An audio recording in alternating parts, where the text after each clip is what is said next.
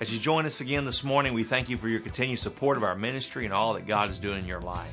Today, we are looking at a sermon dealing with the original I. It will tee up our new sermon series that will begin on Easter Sunday called No Longer I. Today, we want to invite you to get a teaser of what that's going to look like in the future. We hope that you will make plans to come and join us on Easter Sunday and go through this series together and learning what it's about to be no longer I. I hope this message will strengthen you today. And so, if you have your Bible, if you will take it and turn with me to the book of Isaiah, the book of Isaiah, chapter 14. Isaiah chapter 14. And then you may want to turn to Matthew chapter 4. And we're going to look at the original I, the power of I, and where it all began. In Isaiah chapter 14, I'm going to read a couple of verses, but we're going to kind of talk about the whole chapter. So turn your Bible there, crank up your smartphone, your handy dandy new device that has God's Word on it, and let's read in Isaiah chapter 14 in verse 1. For the Lord will have compassion on Jacob and will choose Israel again he will settle them in their own land. The foreigner will join them and be united with the house of Jacob. The nations will escort Israel and bring it to its homeland.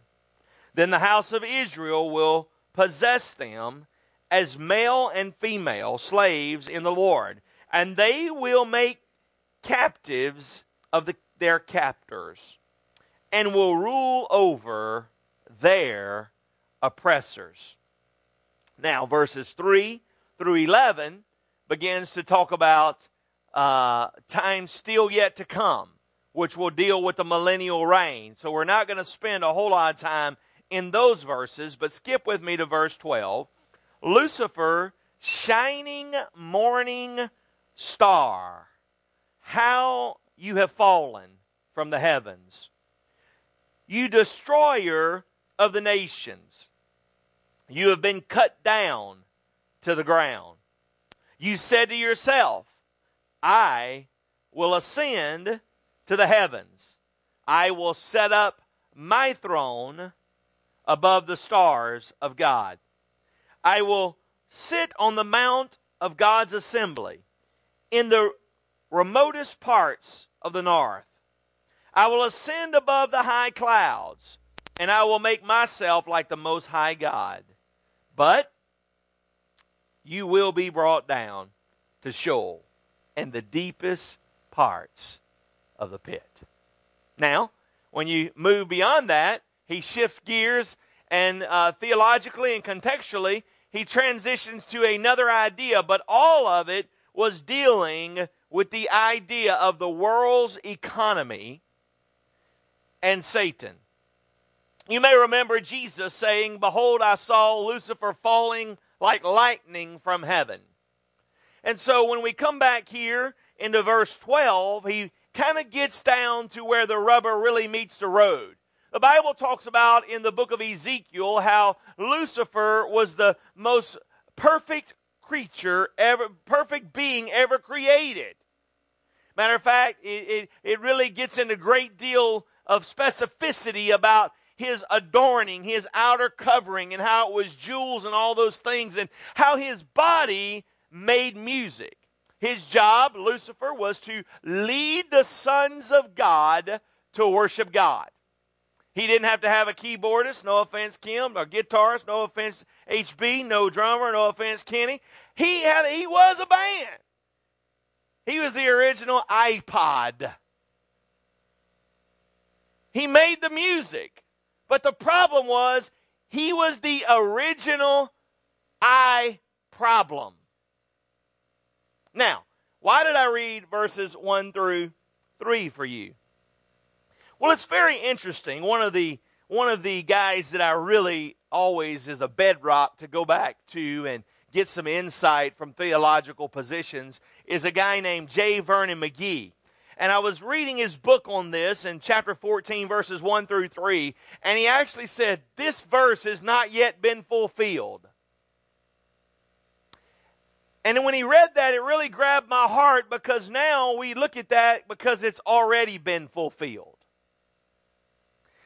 Now we look at the next few verses that are yet to be fulfilled in that text dealing with Babylon and how God will deal with Babylon.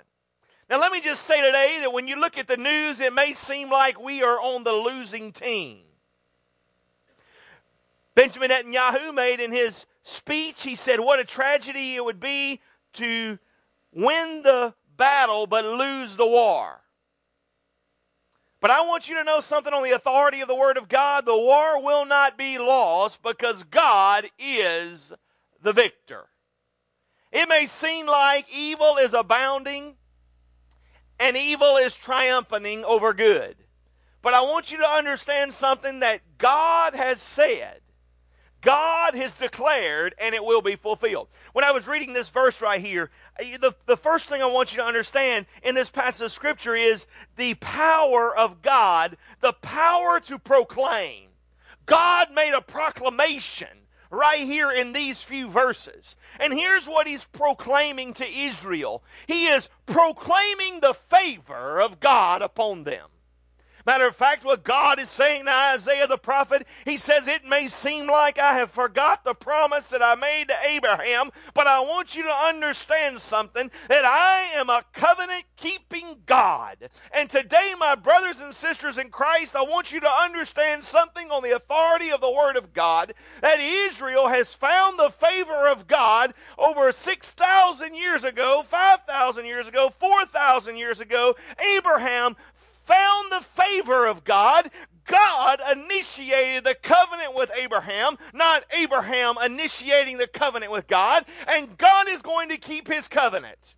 I want you to understand something today with all the hype in the news today. It may seem like that evil will prevail over Israel. Now, the reason I'm really camping out on this is because it's, it's pretty fresh in the news. But what I want you to understand today is the Word of God says that Israel will be the victor.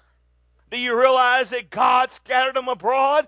God brought them back? And here's what God says I will have compassion on Jacob. I will have compassion on Israel. Look at this, circle it in your Bible, highlight it on your smart device again. Why? Because He is a compassionate God. That when we break His heart, when we stray from the camp of God, that He loves us enough to chase after us. Matter of fact, he raised up a prophet in the Old Testament named Hosea. And here's what he said Would you go and love a harlot? And Hosea went and loved a harlot, Gomer, and she went off whoring around after other gods, after other men. And he told Hosea, he said, Go and love her again. And Hosea went and he loved her again. And there she was on the auction block being auctioned off as a sex slave. And you know what happened? Hosea bought her and brought her home.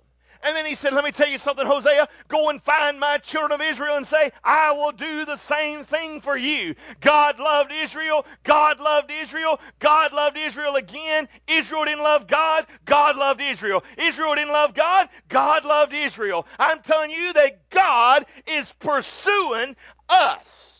You say, you say he's pursuing Israel. Well, we understand in the Old Testament that he came to fulfill the Abrahamic covenant that he made with him, but we know that we as Gentiles have been grafted into the covenant of Abraham by the grace of God. We know that clear revelation in the Bible when he went to Peter at Cornelius and declared all things clean. So the power of the proclamation was the favor on Israel. But it was also another powerful proclamation that was beyond the favor it was faithfulness. Faithfulness. One of my favorite scriptures in the book of Timothy is that even when we are faithless, God is faithful. Even though when we stray, God is faithful. I want you to understand something. It's not about you loving God, but the Bible says in 1 John that God first loved us and gave his son as the propitiation for our sin. In other words, the payment for our sin. Why? Because God is faithful, because God loves us, because God wished that none should perish, but all have everlasting life. Why did I put these verses in there? Because I want you to understand that when God says nations will escort Israel home, I happen to remember when the first George Bush was president and Russia allowed the Jews to return home. I can remember as a high school student about to graduate, I can remember President H.W. Bush, H. President George H. He, he sent, he, here's what he did. He gathered together a bunch of airplanes and he took all the seats out of the airplanes. And he flew these airplanes into Russia to pick up the Jews, put them on that airplane, and get them out while the getting was good, and bring them back to their homeland. Now, my brothers and sisters in Christ, if that isn't ushering you in, if that isn't escorting, if that is not other nations escorting the children of God to the land of God, I mean, I don't know what it is. I mean, that's a pretty fundamental principle. That, that's not in the Bible. That's in my history book. Um, well, maybe not in our history books today. It's in my history book right here in my mind. I remember turning on the news. I remember hearing about it. I remember learning about it. And I want you to understand something today that God is faithful regardless of what's going on. God is faithful. There was the proclamation of God. Now, in the middle of this, this is important. You say, Pastor, why in the world did he shift all of a sudden and talk about Lucifer? Because the next few verses, look, the downfall of the king of Babylon.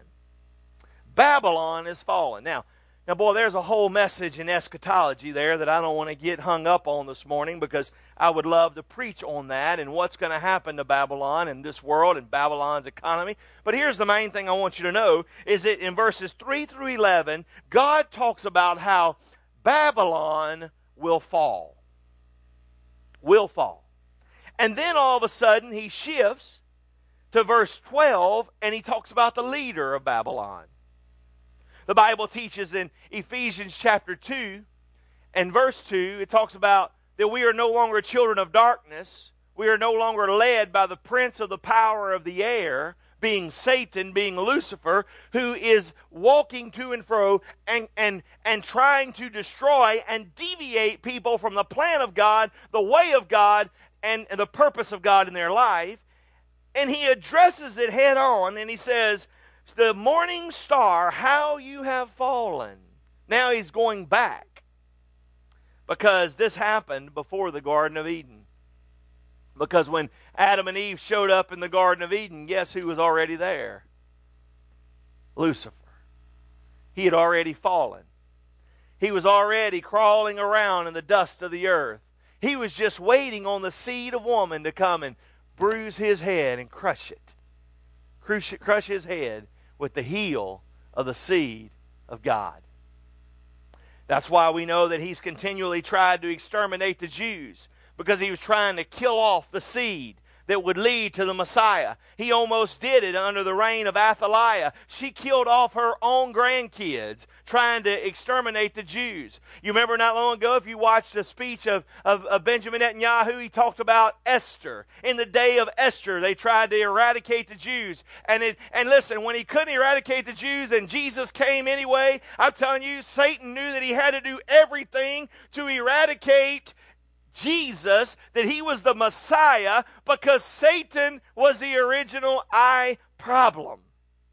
For here's what he says I didn't make this stuff up. I will ascend to the heavens. I will set up my throne above God's throne.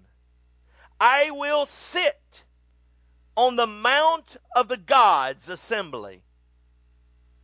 I will ascend above the highest clouds. I will make myself like the Most High God. Now, for all you melancholy people, if you're struggling with the blanks there, they're right here in the Bible. It's underlined right there. I will, I will, I will, I will, I will, I will, I will.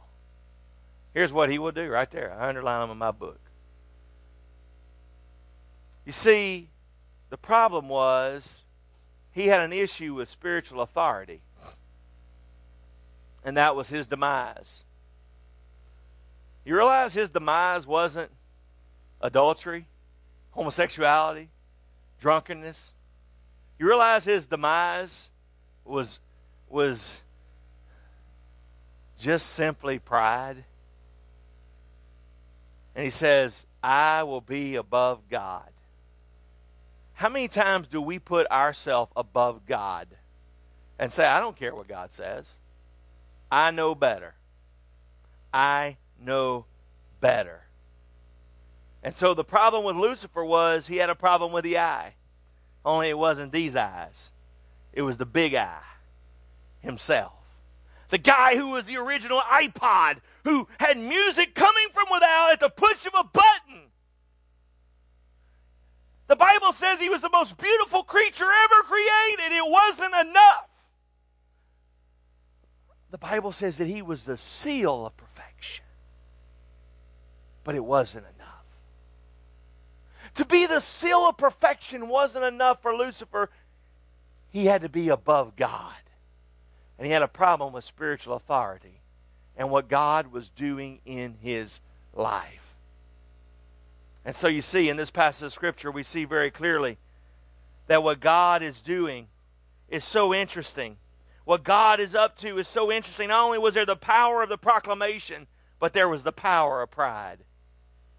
The power of pride. I will, I will, I will, I will. I will just be above God. Today, my friends, that's why Satan knew that after he had fallen, he had to exterminate Jesus. You may remember this story if you've been around church any amount of time. If not, you probably remember this story anyway. I mean, Matthew 4 is so interesting. In Matthew 4, it's the temptation of Jesus, and uh, he tempted him. You remember he'd been fasting for 40 days and he was hungry and he came and said, Well, how about some bread? Well, for those of you who broke a fast, uh, you know the last thing you really wanted was bread. Can I get a witness? But nevertheless, he came to him and said, Man, if you're hungry, why don't you turn these bread into stones? And, you know, the Bible says, uh, uh, if you are the Son of God, it says he's, he give his angels charge over you. He said, let, us just see if that's true. Why don't you just jump off this cliff right here? Took him up to a high place, said, Jump off this baby. Let's see if the angels will catch you. Jesus used the word. He says, You shall not tempt the Lord your God.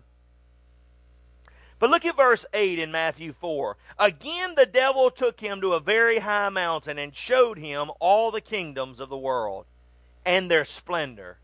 And he said to him, I will give you all these things if you will just bow down and worship me. Wait a minute. Doesn't that sound familiar?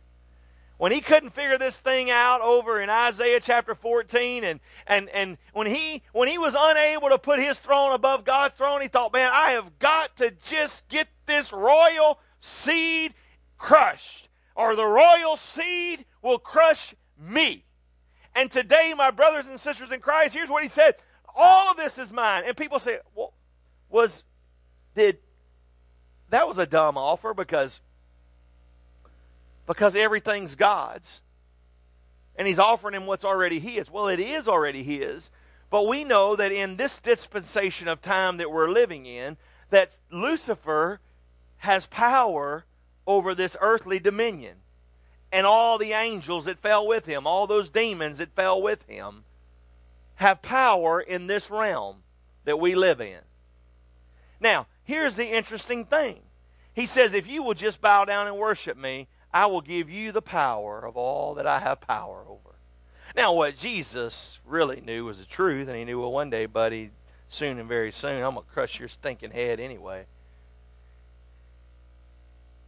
He says, If you will just bow down and worship me. See, the heart was revealed, the problem with the eye. And the problem with the eye was, I want God to worship me. See, what happened, it wasn't good enough for Lucifer to be the seal of perfection. It wasn't good enough for him to lead all the legions of angels to worship God. It wasn't good enough for him to make music by himself. It wasn't good enough for him to have all the power. It wasn't good enough for him to be the seal of perfection. He wanted to be greater than God.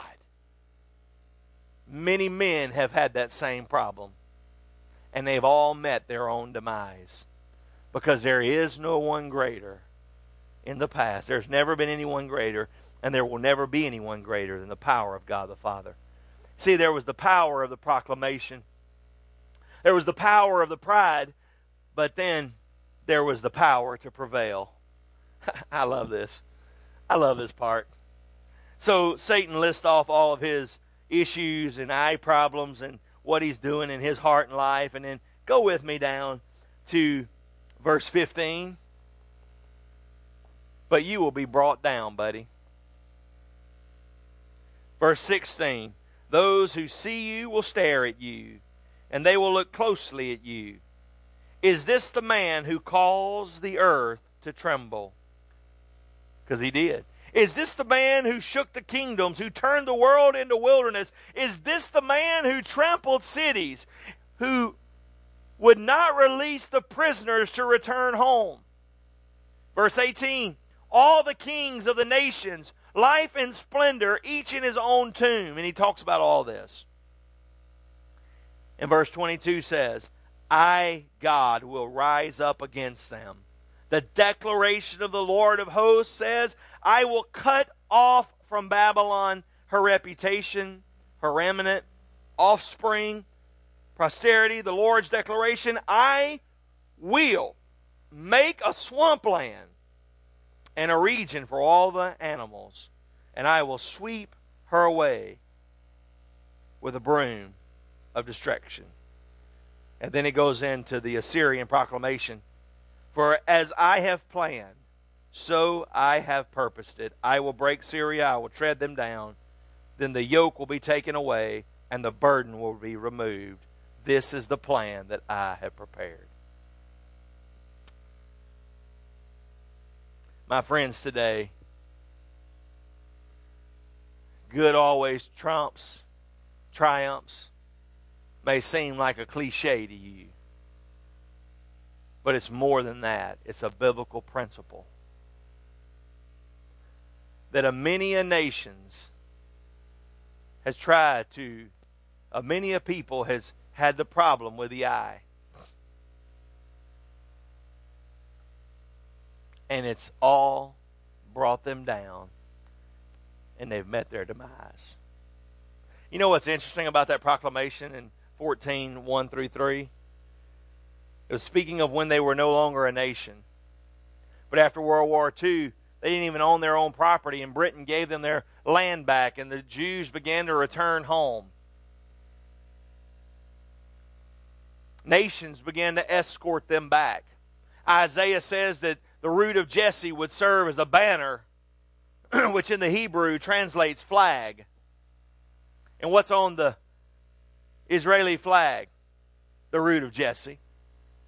Star of David, who was the root of Jesse, will wave and the people will begin to call them home. And it says they will come from all the places of the world and people would bring them back. You know what's interesting? Is that just a few years ago they were not strong enough for anything. People had to run to their defense. But when they were weak when they were frail when they had no strength and all the worlds were coming against them what happened in the six day war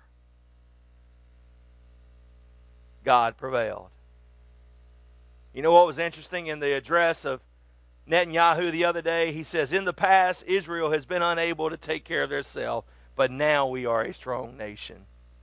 And we can defend ourselves. You know what that is? That's a fulfillment of biblical principle. And I'm going to get off of that because I could get hung up on eschatology again, and I'm out of time. But one day, all the world's coming for them. But the original I, not Satan, he was the one who had the problem with the original I, being Yahweh, God. God said, I will prevail.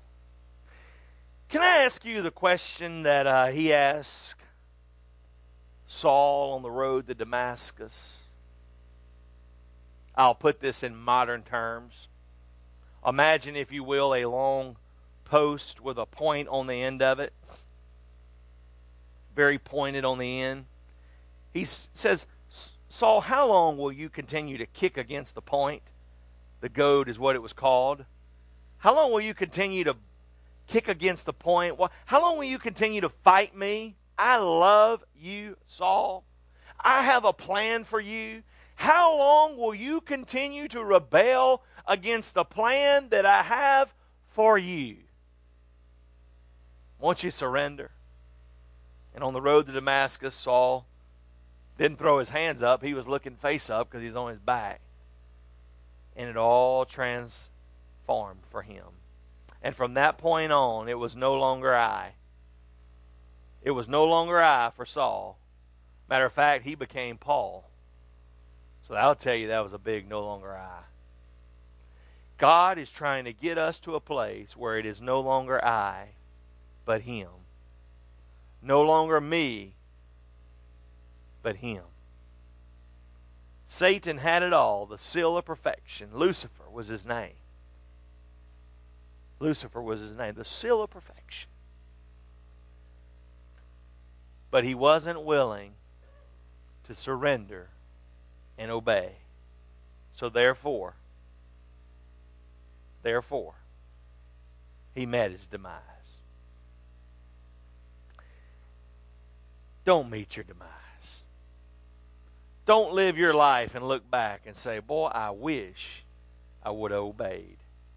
I wish I would have just agreed with God in His Word and found the perfect peace that passes all understanding. Maybe you're there at home today and you're saying, Pastor, what do I do? Where do I turn? Where does this fit into my life? Right where you are, just as you are. Just say, Lord, I surrender. All my plans, all my dreams, all my will for what you want. And He'll meet you right where you are and then find you a church somewhere. I realize that you may be too far from Alexandria to commute here, but find you a Bible preaching church that will believe and support the vision that God has for you. And you will see great things begin to happen in your heart and life as you trust and obey. A family of grace, if we can help with that journey it'd be our greatest joy and our greatest privilege to be able to be part of it.